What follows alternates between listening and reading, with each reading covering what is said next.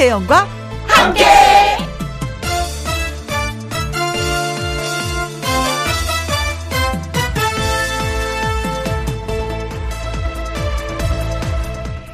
오늘의 제목 님이라는 글자에 보통 닭들은 이렇게 운다고 해요.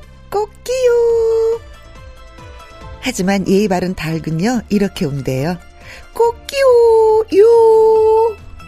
그리고 보통 고양이는 이렇게 운대요. 양. 하지만 예의 바른 고양이는 이렇게 운다고 합니다. 야옹, 요. 그리고 보통 염소는 이렇게 운대요. 매. 하지만 예의 바른 염소는 매요. 동물 소리도요, 이 요자만 붙이면 예의 바른 소리가 된답니다. 어떤 사람은 전화번호 저장할 때 꼭 님 자를 붙인대요. 아무개 부장님, 홍길동 과장님, 아랫사람도 이도령 대리님, 향단이 계장님, 잘 가는 가게도 카센터 사장님, 통닭 사장님, 기타 등등도 고객센터님, 가스 배달님, 관리사무소님.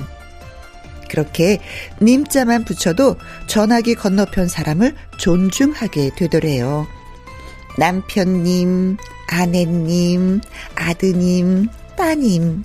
사랑하고 아낄수록 님자 붙여보자고요. 2021년 2월 27일 토요일 김혜영과 함께 출발합니다.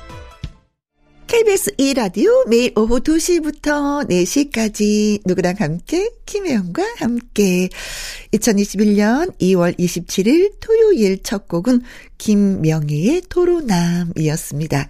일부 사연 창고 주중에 소개드리지 못했던 사연들 그리고 애청자 여러분이 홈페이지에 직접 올려주신 사연들 모아 모아 모아서 토요일의 남자 가수 신성 씨와 잘 전달해 드리겠습니다. 그 전에 저는 잠시 광고 듣고 올게요. 김혜영과 함께 1030님의 신청곡입니다. 현진우의 고로해서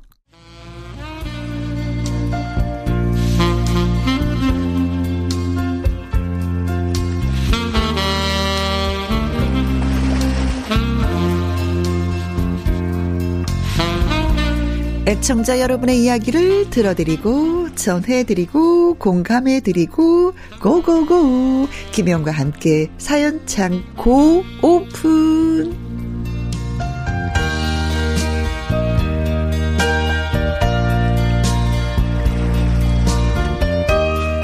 목소리를 들으면 어쩐지 따끈한 쌍화차 한 잔이 떠오르는 사연 읽어주는 남자 가수 신성 씨 오늘도 모셨습니다. 어서 오세요. 김마담 쌍화차 한 잔 부탁해요. 반갑습니다. 오랜만에 들어보는군 마담 소리. 쌍화차 한 잔. 노른자 네. 띄워서 부탁해요. 네. 어, 옛날에 진짜 다방에 가면 마담이 꼭 있었어요. 그럼요. 한복 입고 착 하면서 김양 저기 신 사장님한테 쌍화차 한잔 갖다 주려라. 노, 네. 노른자 동동 띄웠어. 그렇죠. 어, 근데 전 진짜 그런 거는 직접 접해보지 못했는데 네. 드라마에서는 네. 굉장히 많이 봤었잖아요. 많이 봤었죠. 뭐 씨도 드라마죠? 예, 뭐 예전에 뭐 대추나무 사랑 걸렸네도 네, 많이 고 봤었고 뭐 전원일기도 어, 봤었고. 맞아요. 거기서 그 다방 신들 굉장히 많이 나왔었잖아요. 어, 네. 근데 다방에는 꼭 어항이 있다 이상하게. 금붕어. 10마리 이상. 네. 그 옛날에는 그, 그 금붕어를 많이 키우면은 네? 그 부의 상징이라고 했었나요? 그렇죠, 그렇죠. 네. 네.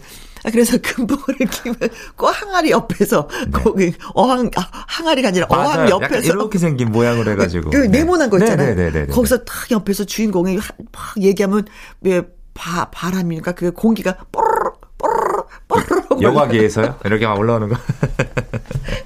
어, 갑자기 네, 어, 네. 마담 그 단어 하나에 굉장히 많은 추억들이 떠오르네요. 맞아요, 맞아요, 맞아요. 어머. 갑자기 쌍화차라고 말씀하시니까 그게 어? 딱 떠오르더라고요. 어, 그랬어요. 네. 어, 알았어요. 오늘. 와, 근데 벌써 뭐 2월 마지막 주네요. 그렇죠. 네. 2월 마지막 주인데 네네. 신성 씨는 머리를 이렇게 잘라서 그런지 더 상큼해졌어요. 상큼해졌다고요? 음. 어, 그냥 뭐 제가 한 3주에 한 번씩은 커트를 합니다. 어, 머리를. 어, 어, 네. 어, 어, 어. 아, 남자들은 머리를 자주 잘라야 돼서 그것도 귀찮겠다. 원래 보통 한 달에 한 번씩 자르는데 네. 저는 좀 빨리 자라더라고요 머리카락이. 아, 그래서 그런 사람들 있어요. 저도 좀 예, 그런 예, 편이거든요. 예. 어. 건강하신 거예요. 아, 그렇죠. 네, 네, 네. 어, 머리카락만. 아 그래서 그런지 음. 아 제가 드디어 어떤- 이제 봄이 되다 보니까 아, 계획을 갖고 계시구나. 큰 계획이 생겼어요 저에게. 어떤 계획이요? 4월 달에 오. 제가 드디어 단독 콘서트를 합니다. 네, 아우 박수 한번 주세요. 아우 진짜 처음으로 오. 가수 생활 처음으로 단독 콘서트를 합니다. 어, 그래요? 네, 네, 네.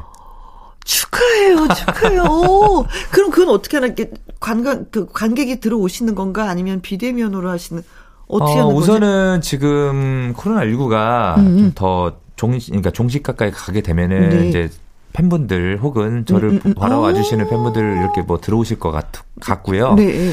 좀더뭐 아직까지 뭐 심해지고 그러다 어, 보면은 아마 뭐또 어떻게 될지 비대면으로 모르지만 예. 어쨌든 계획을 갖고 있고 네, 지역 네, 네. 지역만 지역만 어디 어 서울에서 합니다. 어, 예. 네, 네. 어, 어, 네. 나 요즘 네, 축하드리겠습니다. 감사합니다. 아유. 감사합니다. 감사합니다. 아우. 네. 진짜 큰일이지. 네, 그래서 영원히 기억될 그런 네. 네, 계획을 갖고 엄청 계시니까. 기대도 되고요. 또 음. 한편 좀 떨리기도 하고. 연습도 많이 해야지 되고, 네. 준비를 많이 해야 됩니다. 그래요. 네. 자, 오늘의 첫 번째 사연은 콘서트 계획을 갖고 계신 신성 씨가 소개해 주세요. 네, 이번엔 최민건 님이 보내주신 사연인데요. 음. 어, 보통 엄마 아빠 중에 한 사람은 풀어주고 한 사람은 엄하고 그렇죠? 좀 약간 그렇죠. 그쵸? 음. 우리 집 말고 다른 집도 대부분 그렇더라고요. 맞아요. 애엄마가 아이들을 무섭게 잡는 걸 보고 아유 굳이 저렇게까지 해야 하나 생각했던 게 한두 번이 아니었습니다. 음. 그래서 별명이 딸바 보인 저는 다짐했죠. 나라도 애들에게 너그러운 사람이 되자. 세상에 이렇게 다정한 아빠 있으면 나보라 그래. 딸바보, 그런- 딸바보. 그렇죠. 그런데 시간이 갈수록 자식 교육관이라고 해야 할까요? 그게 흔들흔들 흔들리고 있습니다. 왜, 왜요? 잘해주면 고마워해 하는데 네. 애들이 글쎄 그걸 당연한 걸로 여기다 못해 이 아빠를 만만하게 보는 거죠. 이 녀석들 이리 와서 앉아봐. 아빠가 할 말 있어. 무게 잡고 말을 해도 들은 척도 안 하고 조금만 듣기 싫은 소리일 것 같으면 아 몰라 아 왜 소리치고 도망가 버립니다. 네. 이것들이 지들 엄마한테 꼼짝도 못하면서 엄마가 눈만 힘만 줘도 무서워하면서 초등학교 저학년 연년생 아이들인데 네. 더 듣기 전에 저도 아내처럼 호랑이 아빠로 달라져야 할까요? 음. 혜영 씨는 어떻게 아이들을 키우셨나 궁금합니다. 네. 아이들 키우는 건 평생 이렇게 어려운 일까요? 하고 이렇게 보내주셨네요. 아 이들 키우는 데 있어서는 정답은 없는 것 같아요. 누가 잘한다, 누가 잘 키웠다, 이건 아닌 것 같아요. 아이들이 예쁘게 잘 성장하고, 네. 그 나름대로 성공했으면, 네. 어머나, 자식 잘 키웠다, 이렇게 되더라고요. 맞아요, 맞아요. 아이들이 대학을 못 갔어. 그러면 애를 못 키운 거야 되는 거야. 애가 좋은 회사 들어가면은, 어머, 애를 어쩜 이렇게 잘 키웠어요? 우리 누님은 딸 두 분이시잖아요. 네네네. 어떻게 잘? 저는, 네네. 음, 아이를 키울 때, 아빠가 좀 엄한 편이었고, 음. 저는 좀 약간 풀어주는 편. 왜냐면 직장을 다니니까 잡는다는 게 너무 안쓰럽더라고요. 음. 그러나 세 가지는 꼭 지키라 그랬어요. 세 가지요. 어른한테 예의 없는 것. 네. 엄만큼 국물 없다. 아, 아, 그리고 거짓말 하는 거, 네. 반 죽는다. 어떻게 보면 약간 조금 그 뭐랄까 경고하던 식으로 네. 그리고 그렇게 또 하나. 네, 네, 또 하나는 화가 났다고 해서 문을 쾅 닫고 들어가면 너 그날로 끝이다. 어, 경고네요, 경고. 네. 그 세 가지만, 네. 네, 지키라고 네. 했죠. 그랬더니, 어느 날은 이제는 바람이 이렇게 부는 날인데, 아이가 방에 들어갔는데, 문이 쾅, 맞바람이 불어서 쾅 닫힌 거예요. 네. 그랬더니, 애가 경기를 일으키면서 다시 나서, 엄마, 내가 화가 나갖고 문 닫은 게 아니라 바람이 불어서 이렇게 된 거야. 아. 어. 어. 왜 끝장 났다고 했거든. 너 네, 문꽉 닫고 네, 들으면 네, 네. 끝이야 라고 했거든. 그렇죠, 그렇죠. 딱 세 가지만 지키라고 네. 했으니까요. 그랬더니 어 그러더라고요. 그러고 나서는 뭐 예의 아이들이 사실은 예의만 지켜도 네. 어, 어 괜찮거든요. 네, 근데 네. 예의를 지키지 않으니까 그게 문제인 거예요. 공부 못하는 거 어쩔 수 없어. 아, 특기가 그렇죠. 아니고 취미가 그렇죠. 아닌 걸 그럼요, 어떻게? 그럼요. 어 그런 머리를 엄마한테 아, 공부 문학 소녀 아니십니까? 어, 그래서 요 세 가지만 저는 주장을 했고 아, 근데 요 세. 가지를 네. 그래도 좀 지켜줘서 그 딸들이 너무 착하네요. 그렇게 좀 네. 편하게 키웠던 것 같아요. 그래서 음. 요거 요 세 가지만 지켜라. 요거 세 가지만. 우선 사연에 우리 최민건 씨가 음, 음, 너그러 그러니까 인자하게 가기로 하셨었잖아요. 그렇죠. 어, 쭉 가셔야 됩니다. 음. 왜냐면 갑자기 캐릭터를 바꾸잖아요. 네. 아이들이 싫어해요. 아빠를. 아빠 왜 그래? 네. 헐, 안 그랬잖아. 그렇죠, 그렇죠. 헐, 네. 웃겨.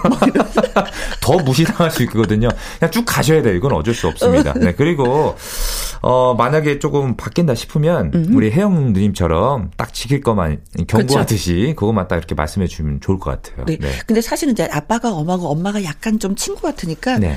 어 비밀은 다 엄마한테 얘기해요. 맞아요, 맞아요. 왜냐면 두 분 다 무섭게 하면 아이들이 네. 입을 안 열어. 아, 내가 힘들어도 말을 안 해. 맞아요, 혼자 맞아요. 해결하고 맞아요. 끙끙거리는데 엄마는 친구 같으니까 엄마 내가 학교에서 이런 일이 있었고 회사에서 이런 일이 있었고 막 이래요. 음. 근데 그게 저는 너무 고마워. 이야기를 해주니까요. 네. 음. 왜냐면 사실은 그런 걸로 인해서 트라우마가 생길 수도 있는 거잖아요. 그럼요. 사회에 적응이 안 되면 힘들 수도 있는 거고, 네. 하, 뭐 이럴 수가 있는데, 그걸 같이 의논하니까, 음. 엄마도 그랬어. 그땐 이러니까 아, 좋더라라는 대화가, 어, 그렇죠. 네. 대화가 되니까 아이들 속 마음을 알 수 있어서 저는 좋더라고요. 네, 그러니까는 네, 네. 이분도 따님이 친구 같은 아빠라고 생각을 하는 거예요. 그렇죠. 어, 어. 네, 편하게 저는, 더 음. 대해주셨으니까. 예, 아, 예. 네네. 그러나 예의는 지켜라. 이건 맞아요, 꼭 얘기해 맞아요, 주셔야지 맞아요. 돼. 일단 저희 부모님은 음. 두분 다 엄하셨어요. 음. 진짜 저희 아버지는 호랑이 같았어요. 네. 진짜 막 저도 막 저희 아버지 눈도 못 봤었어요. 너무 무서워가지고. 어, 어, 어. 어, 근데 지금은 아버지께서 좀 이빨 빠진 호랑이가 되셨죠. 연세도 드셨고. 저도 했는데 뵀잖아요. 네, 어, 네, 네. 선한 그 눈빛. 일단은 진짜 혼날 때는 그러니까 아버지가 항상 하시던 얘기가 너 어디 가다가 남이 음. 밭에 토마토라든지 수박이라든지 참외 이런 거 절대 쳐다보지 말라고. 아. 예. 저도 그 말 듣고 진짜 안 쳐다봤어요 지나가면서. 아, 서리할까봐. 네, 네, 네. 서리하지 말아라. 네. 남의 일단- 농작물에 손대지 네. 말아라. 힘들게 지은 것이다. 제가 오남매잖아요. 네. 누나들도 그렇고 저도 그렇고 부모님의 교육 방식이 네. 다 똑같았기 때문에 음. 정말 잘 자랐어요. 오남매가 음, 전부 다. 음, 음, 그래서 어디 가서 욕을 안 먹거든요. 네네네. 그런 거 보면은 참 부모님이 교육을 참 잘 시키셨구나 이렇게 음, 생각하고 있습니다. 그래요. 네. 이게 큼직큼직한 몸가는 메시지는 줘야 돼. 난 당연합니다. 이런 걸 싫어한다. 그러니 너희들도 하지 말아라. 아. 어, 앞으로 어떻게 살아라라는 것도 중요하지만 하지 말아라를 더 얘기해 주는 게 저는 좋은 것 같아서 안세 돼보다도 가지. 하지 말아라. 음, 예, 음, 예, 음, 예. 음. 저도 뭐 언제 결혼할지 모르겠지만 네. 아이를 낳게 되면 음. 어, 누님 말처럼 네. 지킬 건 지키되 풀어줄 건 풀어주고 이렇게 네. 가야 될 것 같아요. 네 네 네 네 네. 그렇습니다. 자, 아무튼 어른한테 예의, 거짓말, 문 쾅 닫지 말아라. 음, 저는 그걸 잘했다고 제 스스로 예의는 정말 그 조선 시대 때 네. 그왕 옆에 지키던 내시가 있잖아요. 예의를 그렇게 잘 지켰습니다. 왜 그런 줄 아세요? 왜요? 뭐만 얘기? 아 예의? 예? 예의. 예의를 잘 지켜야 됩니다. 예. 그 고을 고을에 그 관아에 가도 이방 이방 분들 있잖아요. 그분들도 네. 예의를 잘 지킵니다. 사 또 어쩌면 좋을까요? 뭐 이래라. 군장 몇 대를 치거라 뭐, 아 예의 그렇게 예의를 참 잘 지키셨다는 예. 네, 아, 신성 씨 개그, 아, 빵 터졌네. 아, 웃음이 안 맞히네. 음, 자, 김종환 씨와 그, 리아 리아 씨, 이게 부녀예요. 네. 이분들의 노래 듣습니다. 가족을 위한 노래. 다음은 아이디 아리 님이 보내주신 사연입니다. 네. 얼마 전에 대학교 2학년 된 아들이 여자친구가 생겼다고 말을 했습니다. 어머나, 어머나. 처음 그런 얘기를 듣는 저라서 어유 저도 기분이 굉장히 좋더라고요. 그래서 제가 맛있는 밥을 해준다고 데리고 오라고 했죠. 네. 둘이 나란히 있는 걸 보니까 잘 어울리고 보기가 좋았습니다. 아, 얼마나 이쁠까. 어, 그렇게 저랑 아들이랑 아들 여자친구랑 밥을 먹기 시작했는데 갑자기 제가 민망해져 버렸습니다. 왜 그럴까요? 둘이 서로 반찬을 밥에 올려주고 아이고. 자기들끼리만 소곤소곤 대다가 어깨를 끌어안았다가 머리를 뒤로 넘겨줬다가 소문을 잡았다가 밥을 먹으면서 대체 뭐 하는 건지 정작 둘은 아무렇지도 않은데 저만 어쩔 줄 모르겠더라고요. 민망하셨구나. 아이고. 어른 앞이면 좀 조심스럽고 그래야 되지 않나요? 저 혼자 어색하다가 여자아이가 돌아가고 나서 아들한테 한마디 했습니다. 뭐라고요? 아무리 집이고 엄마 앞이라고도 그렇지. 예. 아, 이 어른 앞에서 그게 뭐니? 그랬더니 아들이 하는 말. 아니 우리가 잘못한 것도 아니고 그냥 좋은 걸 좋다고 표현하지. 그럼 어떻게? 어머나 오히려 저한테 대묻더라고요. 이런 씨. 밖에 다니다 보면은 커플들이 거침없이 애정 표현하는 걸 보면서 어머머 어머머 웬일이니 웬일이니 했는데 어머 우리 애도 요즘 애였네요. 음. 혜영 씨는 연애할 때 어땠나요? 저는 밖에서 손 잡는 것도 조심스러웠는데 저만 너무 옛날 사람 같은지 궁금합니다. 음. 아, 정말 귀엽네요. 네. 너무 귀여워요. 아유, 아유, 아유, 아유, 이뻐라. 근데 어머님이 이런 네. 경험을 안 해보셨기 때문에 다 이상한 거야. 해봤으면 아무렇지도 않고, 그럼요. 어머, 나도 저랬는데라고 하는데 안 해보셨기 때문에. 그러니까 어른들 세대는 그때 진짜 손 잡는 것도 굉장히 부끄러워하던 세대였고, 네. 치마도 좀 길게 입으셨었잖아요. 그럼요, 네. 네. 그러니까 요즘 세대는 아이들이 약간 좀 서양식으로 많이 바뀌었습니다. 딱 붙어 다니죠. 예, 막 그냥 길거리에서도 애정 표현도 하고 막 접착제로 붙인 것 같아요. 예, 예, 예. 접착제로. 저도 길거리 뭐 이렇게 지나다니 보면은 네. 어린 친구들이 막 서로 막 뽀뽀하고 맞아요. 막 안고 어, 막 어, 안고 있잖아. 네, 막 좋아 가지고 버스, 버스 기다리면서 서로 네. 안고 있고 네. 건널목 건널 때 있잖아. 그것도 둘이 끌어안고 있어. 그런 거 보면서 그러죠. 아이고 부럽다. 글쎄 나는 아이고 좋겠다 좋겠어. 아유, 다시 태어나면 나도 저거 해볼 텐데. 아이고. 뭐, 저 때는 그렇죠. 뭐, 저는 전 회사 다니면서 회사에 사내 결혼 연애였거든요. 예. 그니까 같이 다니기를 애 아빠가 너무 쑥스러워 했었어요. 음. 그래서 이제 회사 퇴근할 때 집이 이제 그 회사 뒤였거든요. 네. 그러면은 애 아빠가 저만치 걸어가고 난 뒤에 가고. 저희 부모님도 그래요. 어, 저는... 아직도 아버지 어머니랑 어디 가잖아요. 네. 아버지 저 앞에 걸어가시고 저희 어머니 뒤에 걸어가시고 제가 챙깁니다. 저희 어머니. 어, 어. 지금은 힘이 딸려서 어머니가 그럴 수도 있는데 그때는 팔팔하니까 같이 다니고 싶잖아요. 네. 근데도 애 아빠는 저보고 뒤에 오라고. 어. 어, 왜, 왜, 왜, 왜 그래야지 돼? 그랬더니 회사 근처가 집이기 때문에 직원들이 많이 다닌다 이거지. 아. 그러니 창피하니까 음, 네, 그 네. 같이 팔짱 끼고 그러지 말라고 음. 집에 와서 저한테 한번 주의를 주더라고요. 야. 아. 좀 서운하셨겠어요. 좀 서운하죠. 네. 근데 이제는 회사 내에서 왔다 갔다 하다 보면 또 만나잖아요. 맞아요. 그럼 너무 반가운 거예요, 저는. 네. 근데 우리 신랑은 양 씨야. 네. 이름을 부르면 또 사람들이 다 쳐다볼까봐 제가 양! 그래요. 그러면은 그제 목소리 네. 톤을 아니까 네. 뒤를 확 돌아보잖아요. 그럼 내가 네. 막 뛰어가요. 그럼 네. 남자 화장실로 쑥 들어가 버려. 어, 부끄러워서. 그럼, 어, 그 집에 와서 또 주의 줘. 그러지 말라고. 양 하지 마. 하지 마. 그, 그럼 저는 또 이제 그게 또 재밌으니까 가다 또 우연해 보면 양. 양. 야도 아니라 양. 그렇죠. 양. 아유 그러면서 살았는데 아유 뭐 아드님이 이러면 얼마나 이쁠까. 음 그쵸. 아, 저는 진짜 음. 귀여워 보여요. 저희 조카들, 조카들도 음. 지금 큰 조카가 스무 살이 다 넘었거든요. 네. 아니, 예, 그러니까 이 친구들이 이 조카들이 네. 다들 여자친구가 있어가지고 어, 저번에 한번 부럽다. 예, 삼촌이 부럽겠다. 제가 이제 저는 서울에 있으니까 이제 뭐 여자친구 데리고 약간 좀 태안 쪽으로 놀러 갔나 봐요. 네. 갔는데 저희 어머한테 전화가 왔대요. 어. 할머니 저 지금 태안에 왔는데 어 올라가기 전에 저 배가 고파서 좀 외갓집 좀 들려서 밥 좀 먹고 싶은데 어어. 좀 어떨까요? 했더니 오라고. 그렇죠. 네. 할머니는 오라. 그렇죠. 와라. 아 그게 아니라 식당 혹시 식당 문 연대 있냐고 해결래. 그 시간이면은 다 문 닫는다고. 어. 아 그러면은 저 지금 여자친구랑 왔으니까 할머니 집 들려가지고 좀밥좀 얻어먹고 갈게 해가지고 진짜 왔나 봐요. 네. 그게 너무 예뻐 보였나 봐요, 저희 엄마가. 네. 어, 옛날에는 그런 거 있었어요. 연애할 때 연애라는 그 자체 그 단어가 네. 이 사람하고 결혼한다라는 음, 맞아요, 맞아요, 말이었어요. 네. 나이 사람하고 연애해. 나 이 사람 결혼해. 이거였거든요. 음. 근데 이제는 여, 친구잖아. 그럼요. 친구기 때문에 그렇게까지는 어머님이 신경을 안 쓰셔도 그래 요즘 아이들은 아, 저렇게 친구를 네. 사귀는구나. 어. 아니면 그게 많이 부러우면 저녁에 남편하고 한번 그렇게 해보시는 게 어떨까? 밥 먹다가 그냥 귀에 대고 쏘근쏘근도 한번 해보고 어깨도 한번 좀 이렇게 감싸주고. 어 여보 오늘 어 아들 여자친구 왔는데 아주 둘이 얼마나 진짜 꼴불견인지 나도 어. 한번 해볼까? 어. 남편이 어 갑자기 왜 이래? 어디 아파? 징그럽게 갑자기 오늘 왜 이래? 음, 뭐 분위기가 달라질 것 같아. 네. 어 진짜 나도 한번 이런 거 해봐야 되겠다. 아 진짜 어. 너무 진짜 달달한 사연이네요. 그렇죠.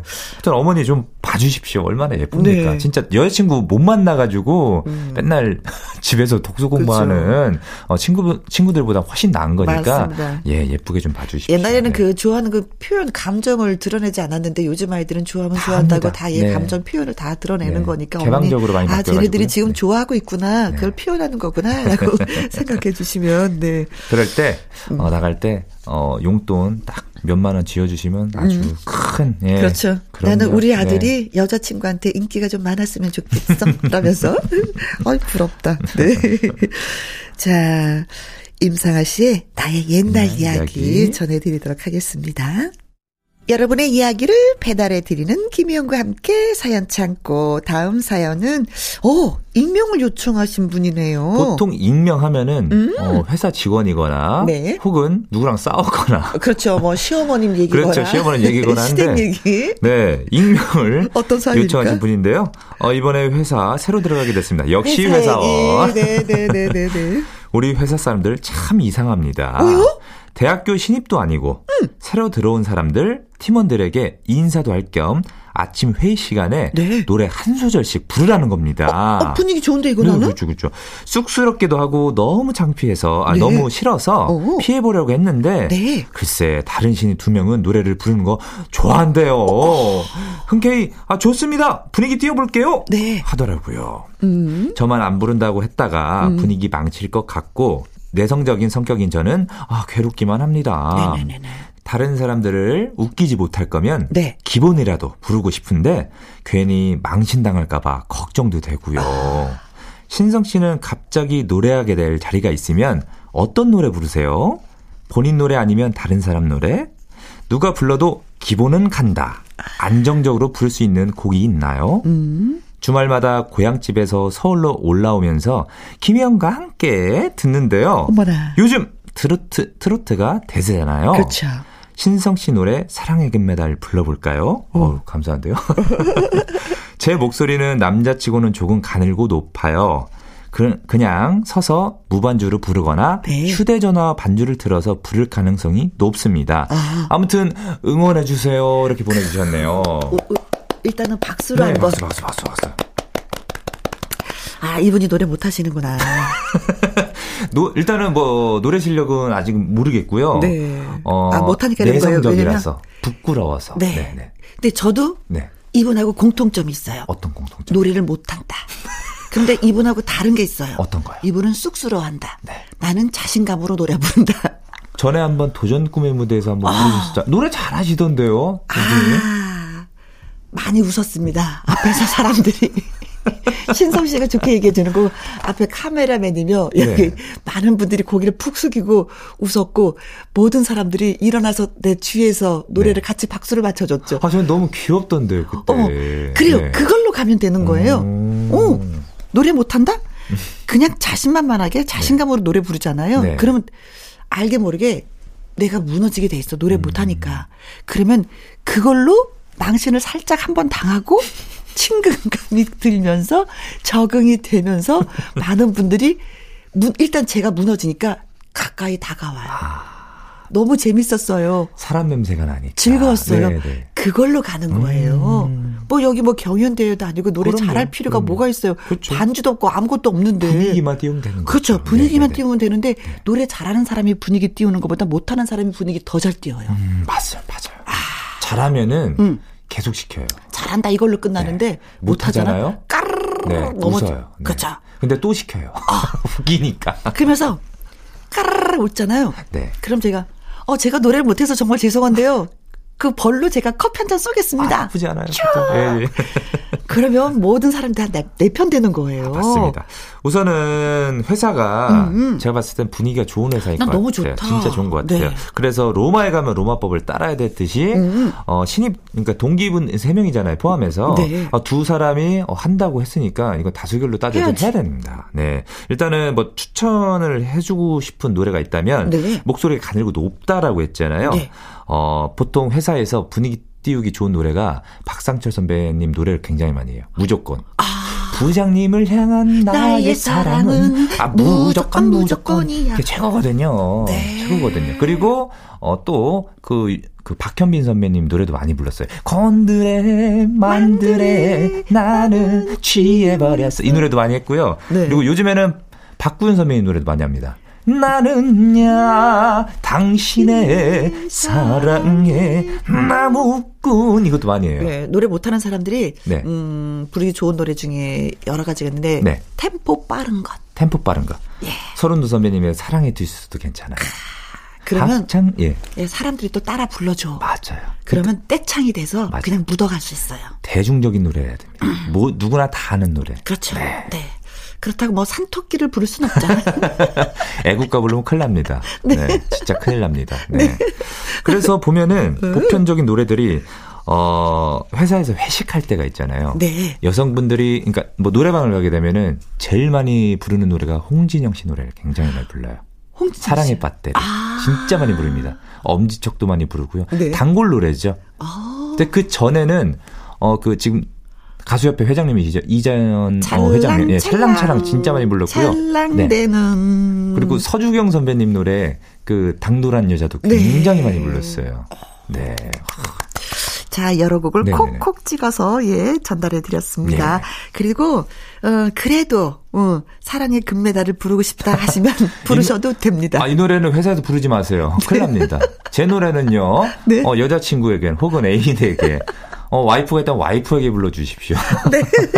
회사 부르면 저 뭔 노래요? 네.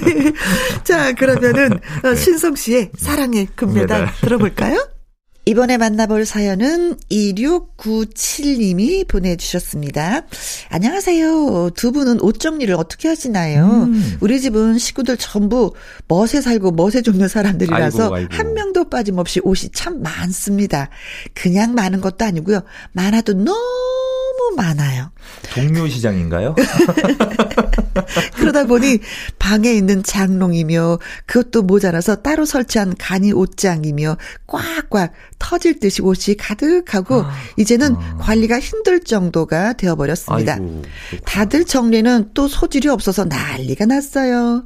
누가 갑자기 우리 집에 온다고 하면은 초대도 못할 만큼 지저분합니다.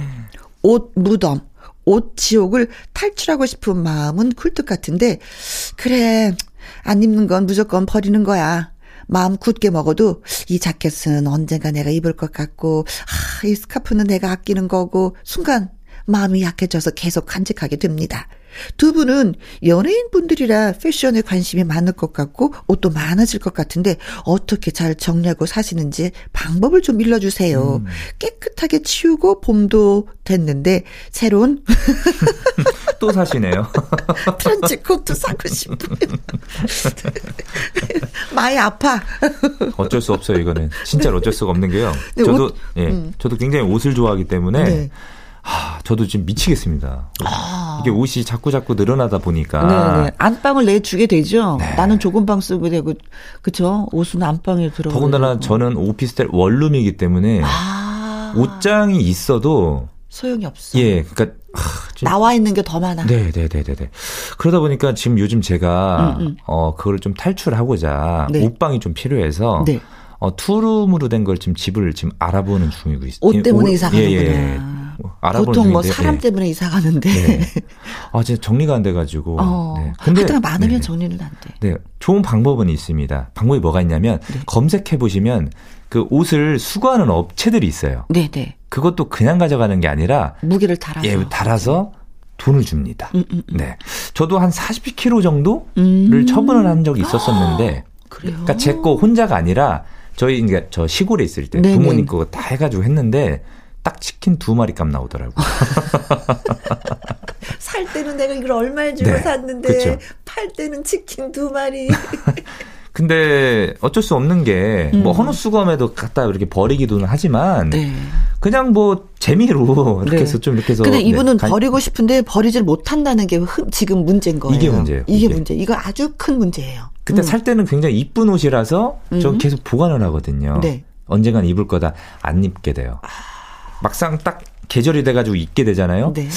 아, 되게 촌스럽네. 어. 이렇게 될 수도 있고. 그래요. 그러다 보면 그냥 먼지만 쌓여 있고. 어. 차라리 빨리 처분하는 게 낫고요. 또 네. 한 가지 방법은 관리가 잘 된 옷들 있잖아요. 네. 조금 약간 고가나 음. 안 입는 것들은 그 지인들 있잖아요. 음. 지인들한테 그러니까 옷 사이즈 맞, 맞으신 분들한테 이렇게 좀 나눔을 해도 어, 좋고요. 어, 어, 네. 어, 어. 저도 요즘 좀 그런 방법을 하고 있습니다. 네. 저는 옷 정리하는데 한 가지 팁을 드린다면 조금 좀 돈은 들긴 들어요. 옷걸이가 네. 각양각색이잖아요. 여러 가지가 있죠. 여러 가지잖아요. 네. 옷장이 너무 지저분한 거예요. 네. 그래서 어느 날 옷걸이를 한꺼번에 왕창 구입을 해서 네. 똑같은 옷걸이를 세팅을 했더니 아 이게 정리가 되더라고요. 음. 옷걸이 건건 크고 작고 늘어지고 네. 뭐 세탁소에 오는 그 옷 그 거리로 막 늘고 이게 집안이 너무 지저분해지죠. 되면. 그랬더니 저는 만약에 진짜 좀 깔끔하게 정리를 하고 싶다 하면 그 팁은 한 가지 드리고 싶은데 옷걸이 값이 드는 게 음. 그게 지금 문제이기는 해요. 뭐싼 거 구입해도 상관은 없을 것 같아요. 그렇죠. 네. 근데 거는 거는 걸고 나머지는 청바지나 모든 것들은 다 접으세요. 접어가지고 접어서- 이렇게 둘둘둘 말아서 네. 네. 접어서 이렇게 서랍같이 이렇게 왜 그왜문 여닫이 문이 아니라 네. 뻥 뚫린 네, 있잖아요. 네, 네. 거기다 켜켜이 집어 넣어요. 그러면 정리가 좀 많이 되는 음. 편이에요. 저는 좀 그렇게 옷 정리를 하고 있거든요. 다 걸지를 못하니까 네. 방 구석 쪽으로 서랍 선반을 만들어서 음. 그 선반에다 계속 올려버려요. 음. 그 바닥에서 위 선반이 한 3층짜리 4층으로 이렇게 지었거든요. 네. 엄청 많이 들어가요. 오, 오, 오. 그럼 보통 누님도 그 사시면 네. 좀 이렇게 계속 옷을 보관하는 그런 저는 스타일이신가요? 한 네. 두세 번은 왕창 정리를 하고, 아, 예, 이제는, 또 구입을 하시고. 네. 근데 옷을 많이 구입은 하지 않아요. 음. 왜냐면, 텔레비전의 아침마당은 위에 옷만 좀 갈아입으면 되는 거기 때문에. 아, 앉아서 하시니까. 네. 근데 밑에 옷은 사람들이 잘 안 보잖아요. 다 거기서 거기니까. 근데 위에 옷만 좀 사는 편이거든요. 근데 이제 아침마당도 한 11년째 되니까 음. 네. 돌려 입어도 돼요. 그렇죠. 그 사람들이 그래서 아 또 입었구나 그래도 또 뭐라고 안 그러세요. 오, 오, 오. 그래서 옷을 그렇게 저는 좀 많이 사는 편은 아니어서 어 그렇습니다. 음, 음, 음. 좀뭐 제가 말씀드린 것처럼 뭐 헌옷 수거하는 업체에다가 그렇죠. 안 입으시는 거 이렇게 한번 눈 예, 질끈 감고 그거 처음에는 어렵 어려운데 한번 이렇게 실천하잖아요. 계속 그렇게 하게 돼 있어요. 그리고 네. 그 사람들의 그 스타일이 비슷하거나 좀 사이즈가 좀 몸매가 비슷하면 돌려 입으세요. 맞아요. 그것도 좋아요. 그거 엄청. 큰 도움 돼요. 네, 네, 네, 네. 그렇습니다. 내가 이거 샀으니까 우리 같이 입고 네가 하나 사면 그거 같이 입고. 음. 네. 나눠 입고 이 얘기하니까 갑자기 우리 바로 위에 언니가 진짜 생각이 나는데 진짜 우리 언니 얄미웠거든요. 왜 왜요? 우리 언니는 내 옷만 갖다 입었어. 아, 자기 옷은 안 줬어. 아 체형이 이렇게 맞으셨나 봐요. 아니, 네. 제가 좀 더 마른 편이었는데 네. 껴 입었어. 옷을 예쁜 걸 굉장히 많이 사셨나 봐요. 그리고 옷이 막 뒤틀어져 나중에는. 음. 그런데 아무렇지 않게 몰래 갖다 벗어두는 거 있잖아요. 입은 티다 하나 티나는데. 그렇지. 그리고 내 가방도 몰래 들고 나가 핸드백을 아. 내가 들으려고 하면 없어. 야, 우리 언니 좀 그런 편이었거든요. 좀 싸우셨어요? 언니랑 많이? 근데 싸우지를 못했어요. 어, 싫은 소리를 할 줄 몰라갖고 혼자 끙끙 앓면서 소, 속으로만 싫어했어. 어, 진짜 못했어. 뭐 이러면. 지금은 안 빼서 아, 이렇게 이제 안 빼서? 멀리 이제 사니까 아, 외국 멀리 가서 사니까. 사니까. 네. 아. 근데 자매들은 또 그런 게 있긴 있거든요. 음, 형제 자매들하고 옷으로서도 더 많은 예, 돈독해짐이 있었으면 좋겠습니다. 네네. 자, 오늘 사연 예, 네분 소개해드렸잖아요. 네네. 최민건님, 그리고 아이디 아리님, 익명으로 그 사연을 주셨던 분. 2697님에게 저희가 피자 교환권 보내드리도록 보내드릴게요. 하겠습니다. 네. 그리고 이분은 아주 특별한 초대석이 준비되어 어, 있습니다. 오늘 누구죠? 이번 시간에는요, 작곡가이자 노래 교실을 접수한 분이세요. 어, 노래 교실. 어, 그 주인공은 송광 호. 아, 작곡가. 선생님. 아세요? 네, 어이구야. 네. 네. 진미령 씨의 미운, 미운 사랑. 사랑. 네. 김호중 씨의 할머니. 아는구나, 네. 문희옥 씨의 평행선 등등등등. 좋은 노래와 또 재미난 이야기를 들려주신다고 해서 저희가 기대를 많이 하고 있습니다. 아, 재밌을 것 같아요. 네. 자, 1부 마무리 곡은요, 음, 우리가 윤한기 씨의 장밋빛 스카프 들려드리면서 신성 씨랑 또 헤어지도록 네, 하겠습니다. 저도 아, 다음 주에 응? 더 재밌는 사연 들고 올 테니까요. 네. 다음 주에 뵙겠습니다. 바이바이. 네. 저는 2부에서 다시 뵙겠습니다.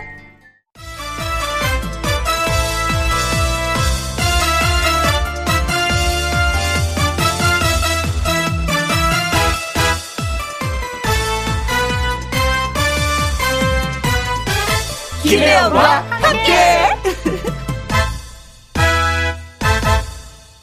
KBS 1라디오 김혜영과 함께 2부 시작했습니다. 아주 특별한 초대석. 작사, 작곡은 물론이고요. 노래교실계를 평정한 스타 강사이시기도 합니다. 그 주인공 송강호 씨와 함께 하도록 하겠습니다. 먼저 노래부터 듣고 올까요? 송광호 작곡, 진미령, 송광호 공동 작사. 진미령의 미운 사랑. 김혜영과 함께.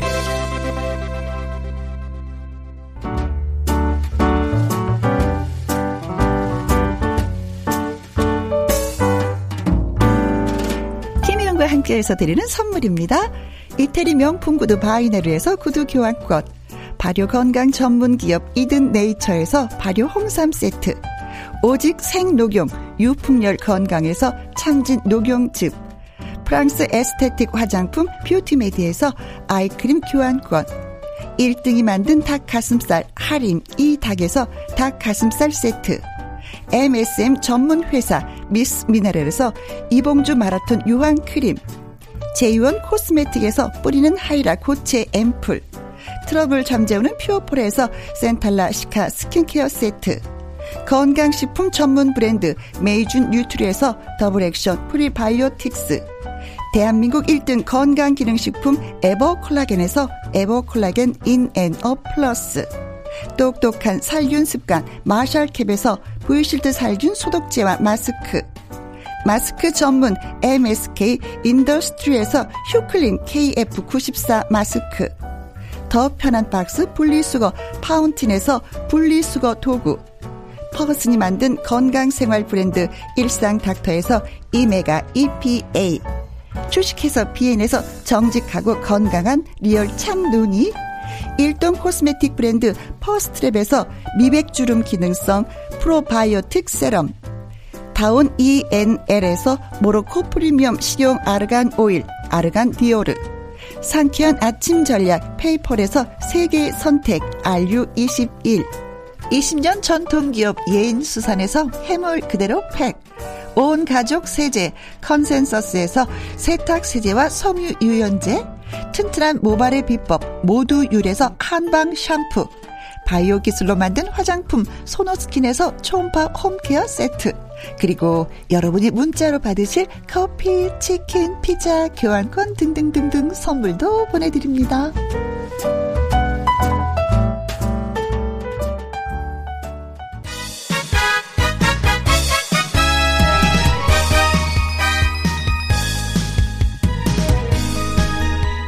작곡가로서 히트곡을 많이 만들었으면 그것만으로도 대단한 일이고 그걸 해낸 것만으로도 큰 박수를 받을 일입니다.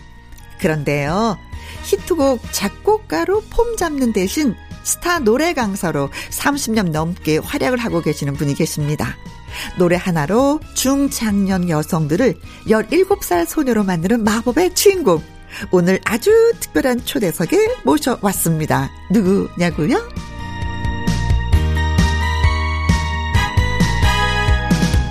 작곡가 겸 스타 노래 강사 송강호 씨입니다. 어서 오세요. 안녕하세요.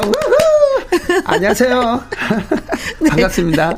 아, 분위기가 뜨는데요. 아? 역시 네. 예, 강사님답게. 저도 띄우고 싶은데. 어, 김혜영과 함께 처음 오신 걸 진짜 열렬히 환영합니다. 아, 네, 반갑고 너무 좋아요. 아, 그러세요. 네. 네. 뵙고 싶었는데. 어, 어떤 게 이렇게 좋으세요? 어, 워낙 뭐 예전에부터 라디오 진행을 하시는 것도 알고 있고요. 네. 사실 또 그 음악 한다는 사람은 네. 자기 노래를 또 불려주는 곳이 있으면 가장 행복하잖아요. 그렇죠. 특히 힘든 시기에 네. 이렇게 불려주니까 그게 더 행복하고 네. 그렇습니다. 김혜영과 함께가 또 그런 역할을 또 많이 하고 네. 있기는 해요, 사실은. 네, 그래서 더 기뻤어요. 네. 노래 강사이시기도 하다라는 말씀을 드렸는데 네. 노래 교실 코로나 때문에 요즘에 좀 힘든 상황이죠. 네, 1년 넘게 쉬고 있습니다. 뭐 아이고야. 저만 그런 건 아니니까요. 다 쉬고 계시죠. 네. 그래도 한낱 희망을 갖고 있죠. 연락은 왔었습니다. 혹시 4월 달 정도쯤에 음, 좀 오픈하면 어떠냐 근데 그것도 가봐야 알죠. 그렇죠. 네. 그때 가서 네. 하지 말라면 또 하지 또. 말아야지. 네. 그렇죠. 네. 자, 뭐 자세한 이야기는 이제 천천히 한 시간의 뭐 시간이 있으니까 나누도록 하고 초대석 시작하기 전에 진미령 씨의 미운 사랑이라는 노래 들었잖아요. 네. 진미령 씨가 그 지금 우리 옆에 와 계신 송광을 씨를 가리켜서 제2의 가수 인생을 열어준 작곡가다. 정말 나한테는 고마운 분이다라고 막 네. 말씀을 하셨는데 이 곡은 어떻게 해서 이렇게 또 만들어지게 된 건지요? 사실 뭐 그 설명하기 전에 저에게도 제 인생을 또 바꿔준 분이죠.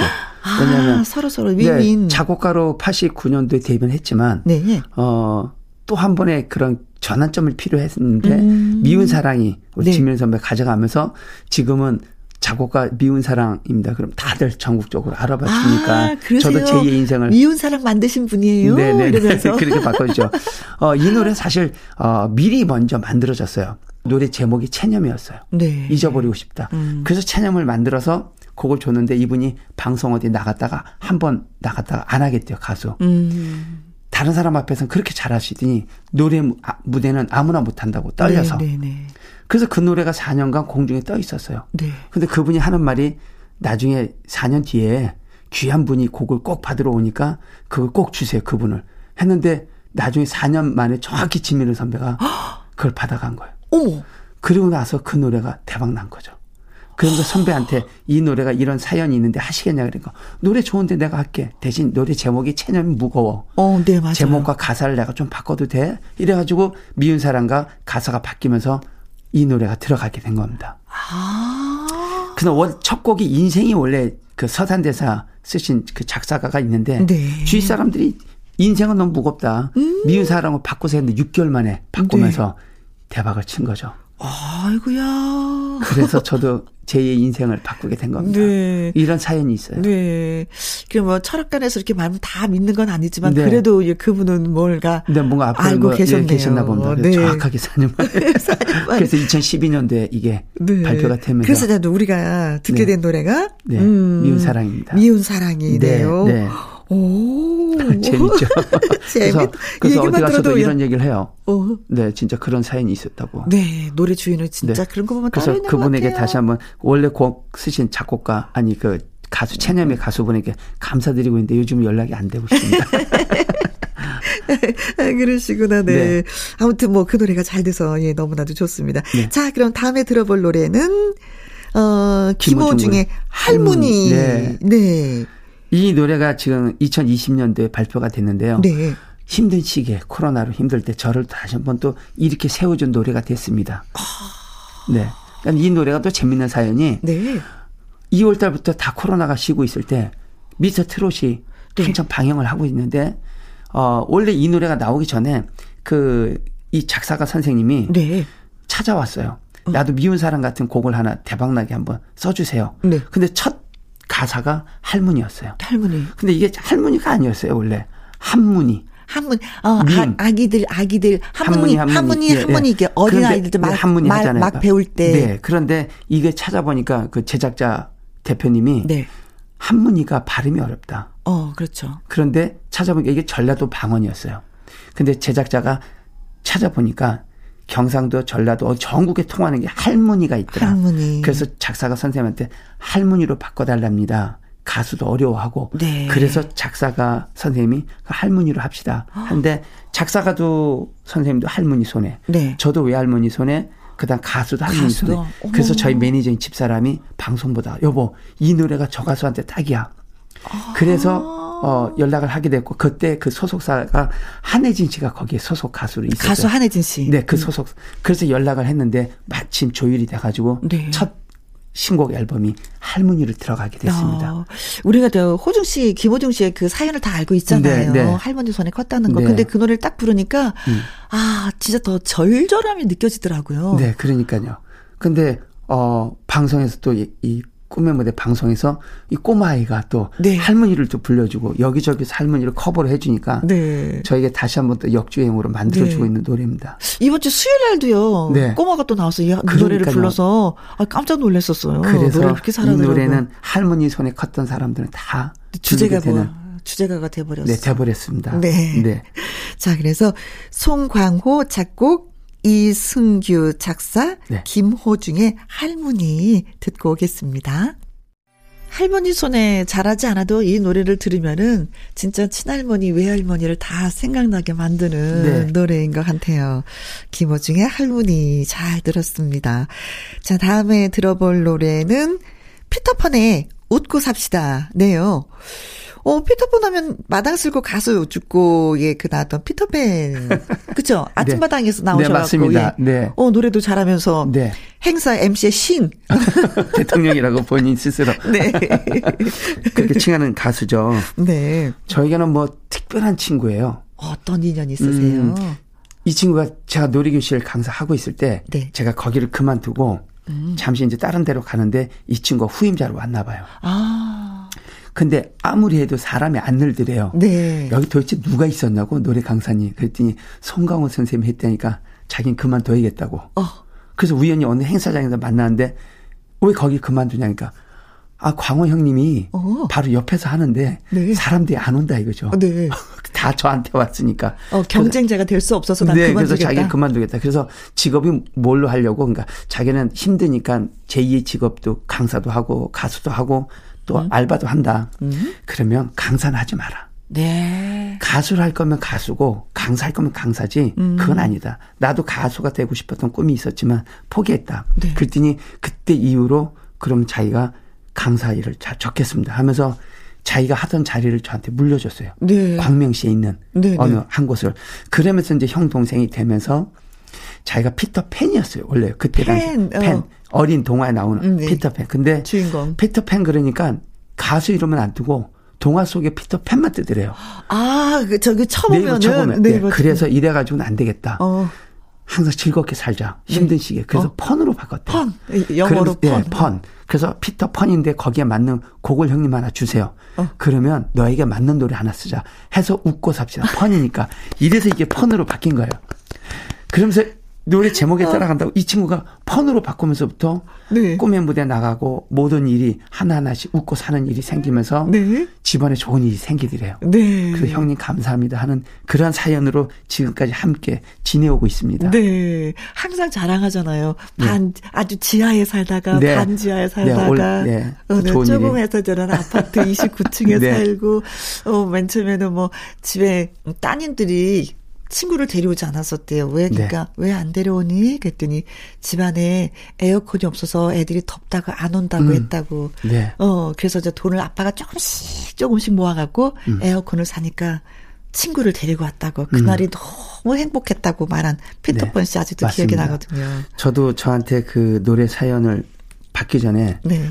그 친구 살아간 인생을 한번 봤거든요. 음. 제가 살아온 인생은 인생도 아니더라고요.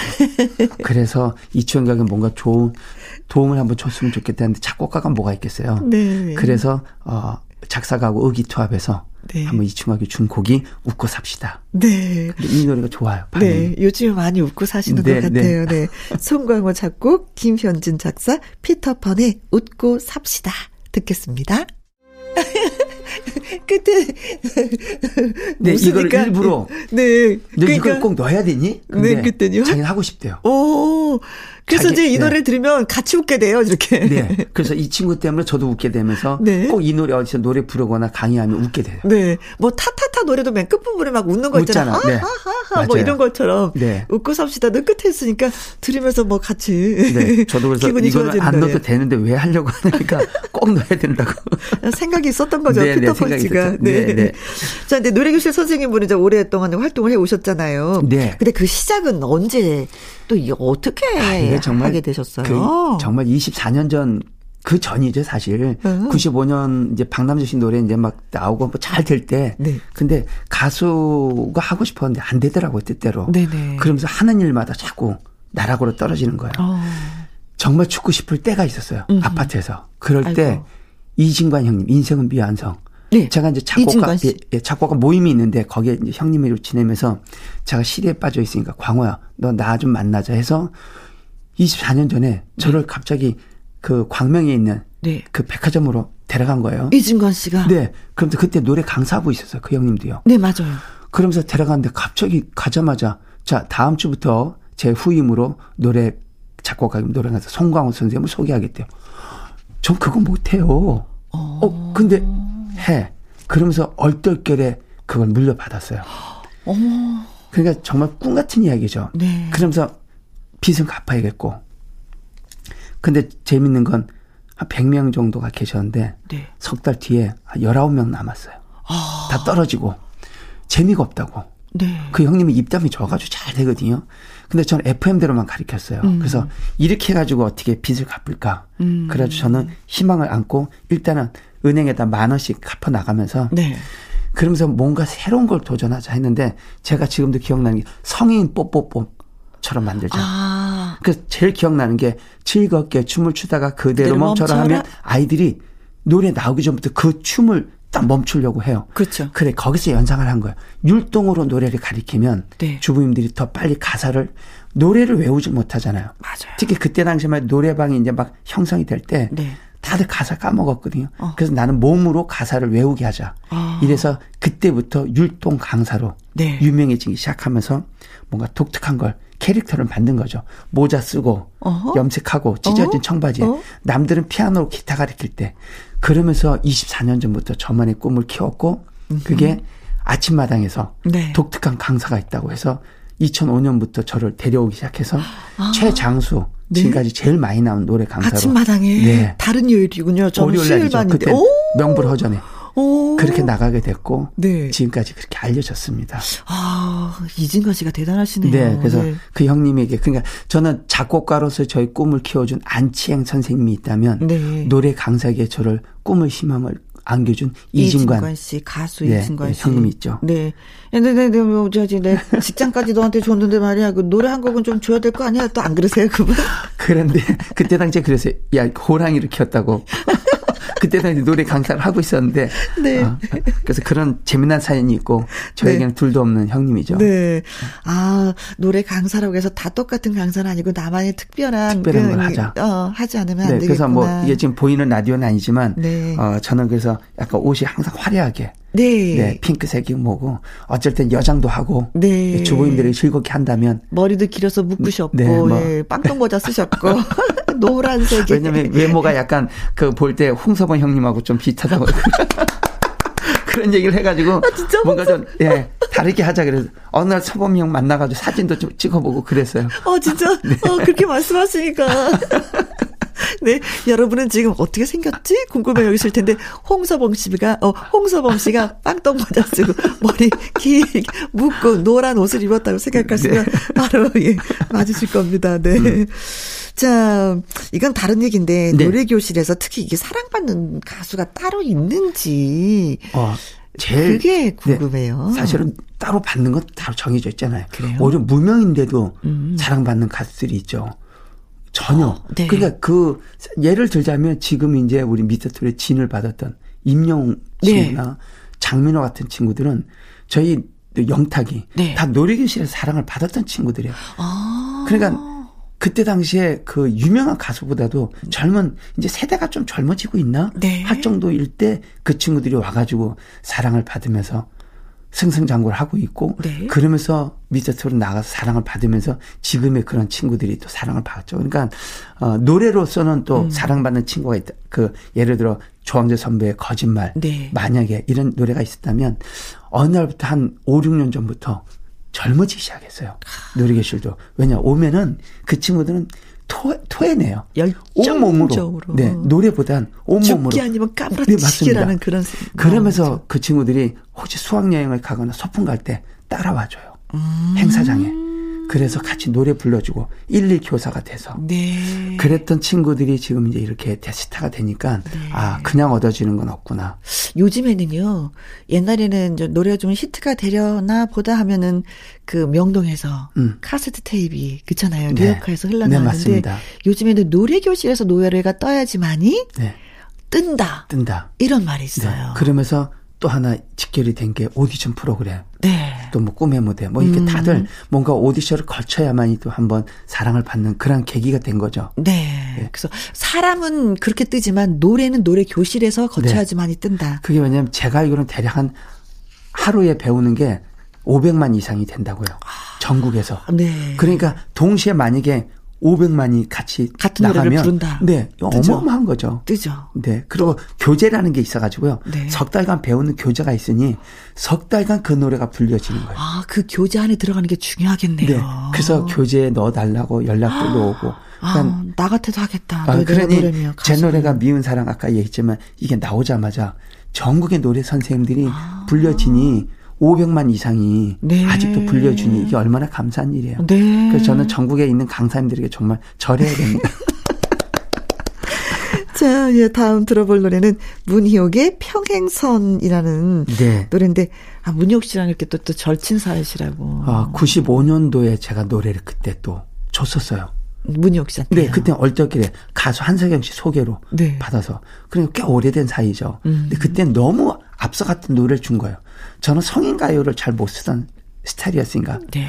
그런데 다시 곡 섭외가 들어온 거예요. 음. 근데 그때가 저는 문희옥 씨가 그 가수 조정민 씨 집안의 소속 가수인지 몰랐어요. 네. 근데 제가 그때 어, 지금 조정민 씨 사장님이 음? 제가 가수 하려고 할 때 저를 기획실장으로 데려갔던 사장님이 지금의 조정민 사장님이에요. 네네. 그래서- 조정민 씨 요새 잘 나가잖아요. 네, 그러면서 저한테 연락이 와서 광호야, 너곡 있으면 줘봐. 누구 준다는 얘기도 없고. 네. 그러면서 곡을 줬는데 이게 나중에 문희옥 씨 준다네요. 아, 근데 문희옥 씨가 난리 난 거죠. 내가 정통 가수지 이런 댄스 가수 곡을 가- 받아왔냐고. 어. 그러면서 나중에 이 곡이 누구 거야 했는데 송강호 거야. 그러니까, 어, 아, 그러니까 네. 아, 네 하고 받은 거죠. 그래서 파격적인 변신을 6년 만에 음. 곡을 바꾼 거예요. 네. 그러면서 의상도 바꾸고 또 댄스도 바꾸면서 음. 지금의 완전히 새로운 네. 그냥 카멜레온이 된 거죠. 이 노래가. 요즘 제 사는 집 옆집에 동네 사는데 네. 요즘 가끔 만나는데 바꾸길 잘했다고. 저에게도 인생에 또 새로운 전환점이 됐다고 얘기합니다. 어, 그래요. 네. 네, 네. 아주 재밌는 노래입니다. 자, 들어볼까요, 그러면요? 송광호 작곡, 김현진 작사, 문희옥의 평행선 듣겠습니다. 김혜영과 함께 토요일 2부 아주 특별한 초대석 작곡가 겸 노래 강사 송강호 씨와 함께 하고 있습니다.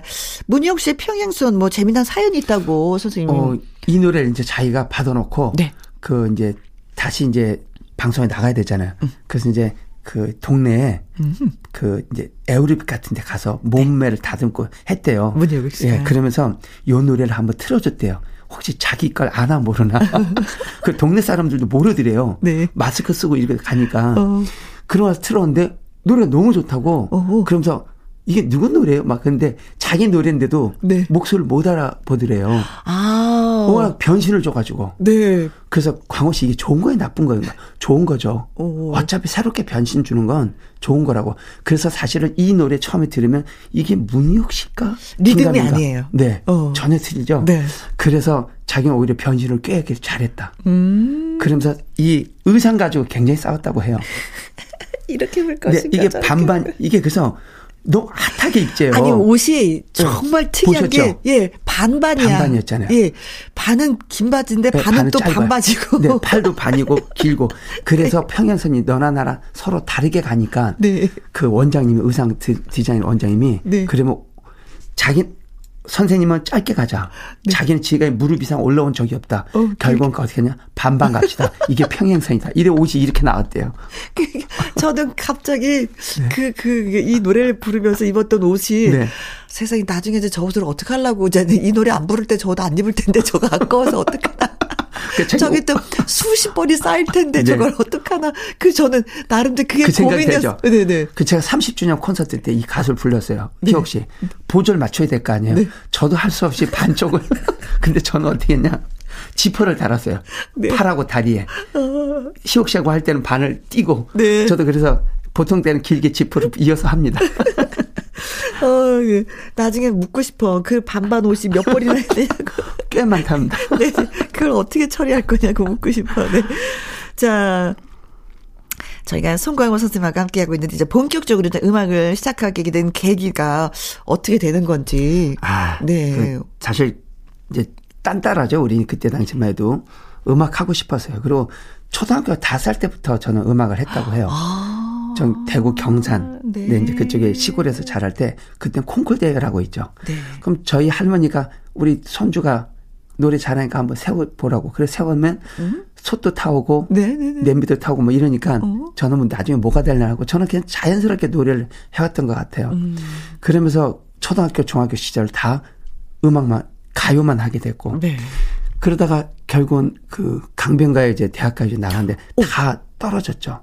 아, 떨어졌어요. 네, 다 나중에. 떨어졌어요. 어, 나. 그 MBC 신인가 이제도 나가 뭐 다 뭐 했는데 오. 근데 결국은 97년도에 난연가요제를 나갔다가 거기선 대상을 받았어요. 제 꿈을. 아, 트롯 쪽이구나. 네, 그러니까 저는 대중가요로 이제 뭐 하자. 그런데 잘 안 되더라고요. 그것도 대상 받아도 아무나 되는 게 아니고. 네. 그래서 이제 안 되니까 이제 노래 강사로 접어들었는데 어 음악 만드는 게 더 잘 되더라고요. 결국은 음, 행복하고. 아버지가 어머니가 어, 음악에 더 깊이가 있었고 네. 특히 저희 어머니는 어 제가 나중에 어머니 돌아가시고 나서 알게 됐는데 어머님들이 아이고 네가 둘째구나. 네 애미 닮아서 이렇게 노래하는구나. 그래서 왜요? 했더니 저희 어머니가 한 달에 한 번씩 산악회 가면 네. 머리를 비녀를 그때 꽂고 있었는데 머리를 풀어헤치고 관광춤을 그렇게 잘 춘대요 동네에서.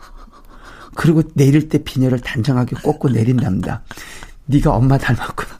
그래서 제가 그때 당시에 관광춤을 추면 노래교실 어머니들하고 그렇게 춤을 잘 추는 거예요 알고 보니까 그게 어머니의 어떤 네. 피를 물려받은 거였죠 비녀를 풀르고 머리를 치젓고 노래 부르시고 이건 획기적인데 그 시절에는. 네, 그때 당시에. 그래서 어, 어머니를 피를 물려받은 아버지하고. 그래서 저는 자연스럽게 군대 가서도 네. 어, 제대할 때까지도 음악을 했고 네. 아버지는 반대를 했고 결국은 제대 말년에 정말 많이 두들겨 맞았어요. 딴따라 한다고. 네. 근데 결국은 제가 이렇게 노래하면서 돈을 벌어오는 걸 보고 아버지가 끝내는 네. 그래 네 하고 싶은 대로 해라. 음. 해서 지금 이 자리까지 왔습니다. 그래도 설득을 하셨나요, 네, 끝까지? 했습니다.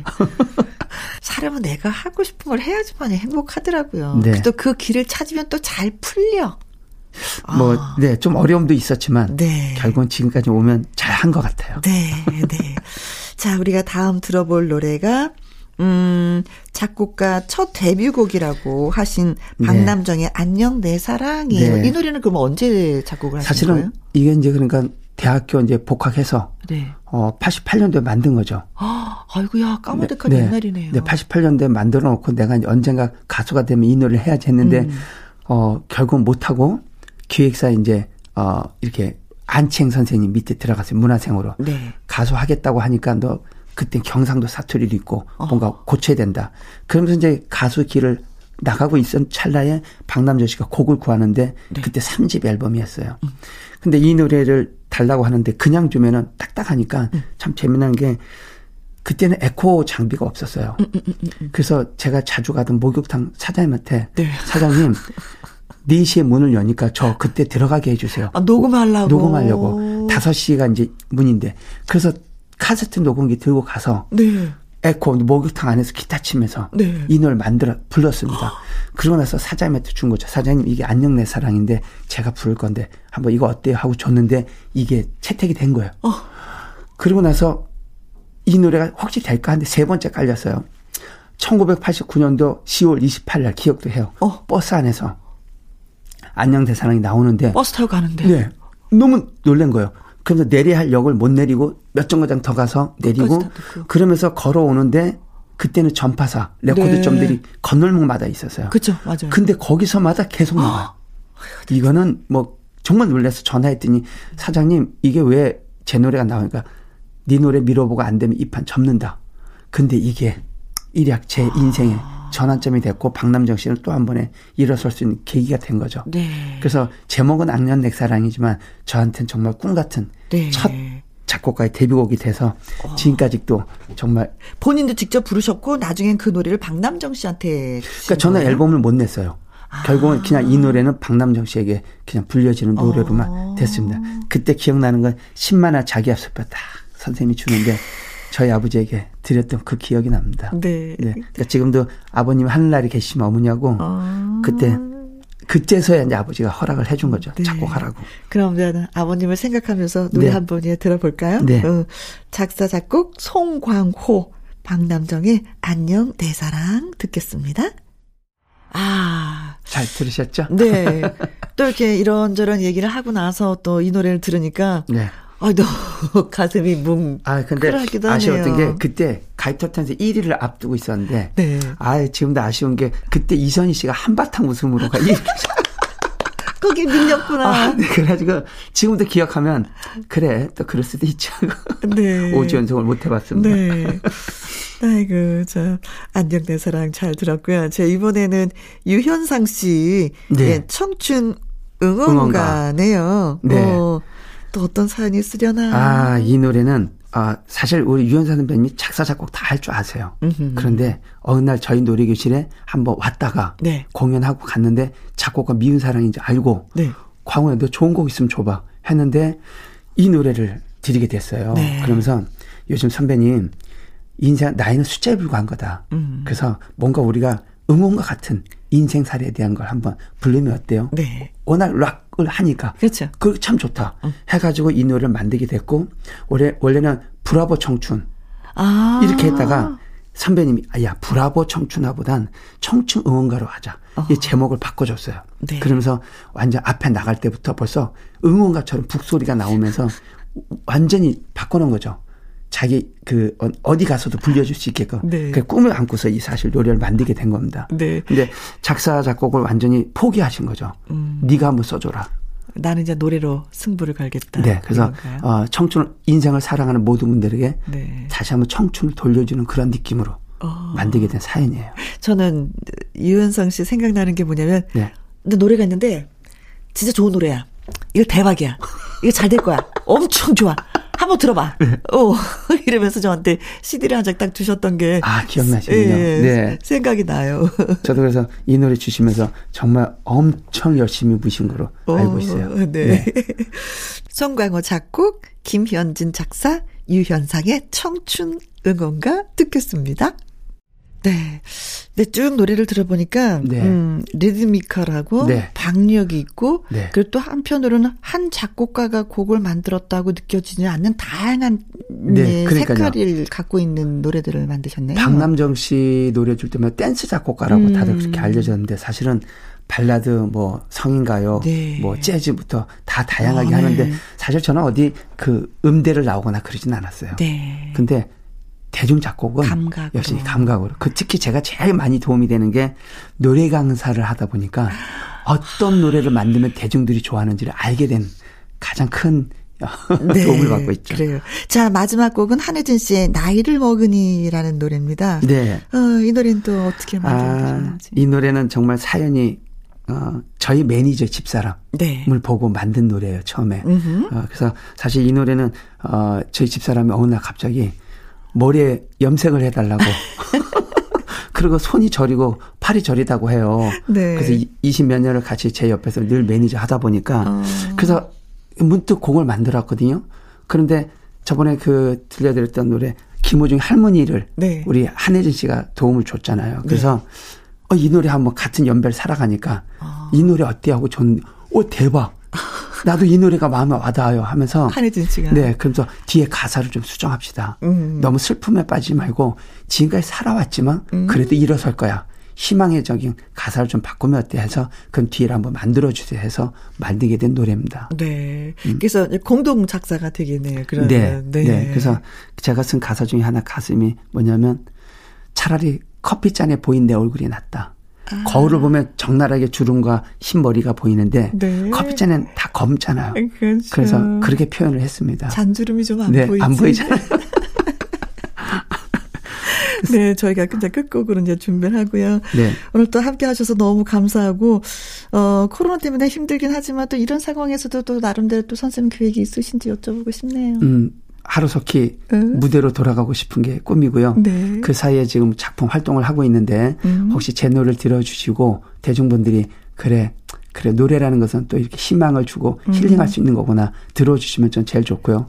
건강하게 우리 노래계실 주부님들 빨리 뵀으면 하는 바람입니다. 오늘 나와주셔서 진심으로 감사드리고요. 감사합니다. 예. 어, 작곡 송광호 작사 공동 작사입니다. 송광호 한혜진 한혜진 씨의 나이를 먹으니 들으면서 저는 이만 물러가도록 하겠습니다. 내일 오후 2시에 저 다시 올게요. 지금까지 누구랑 함께 김혜영과 함께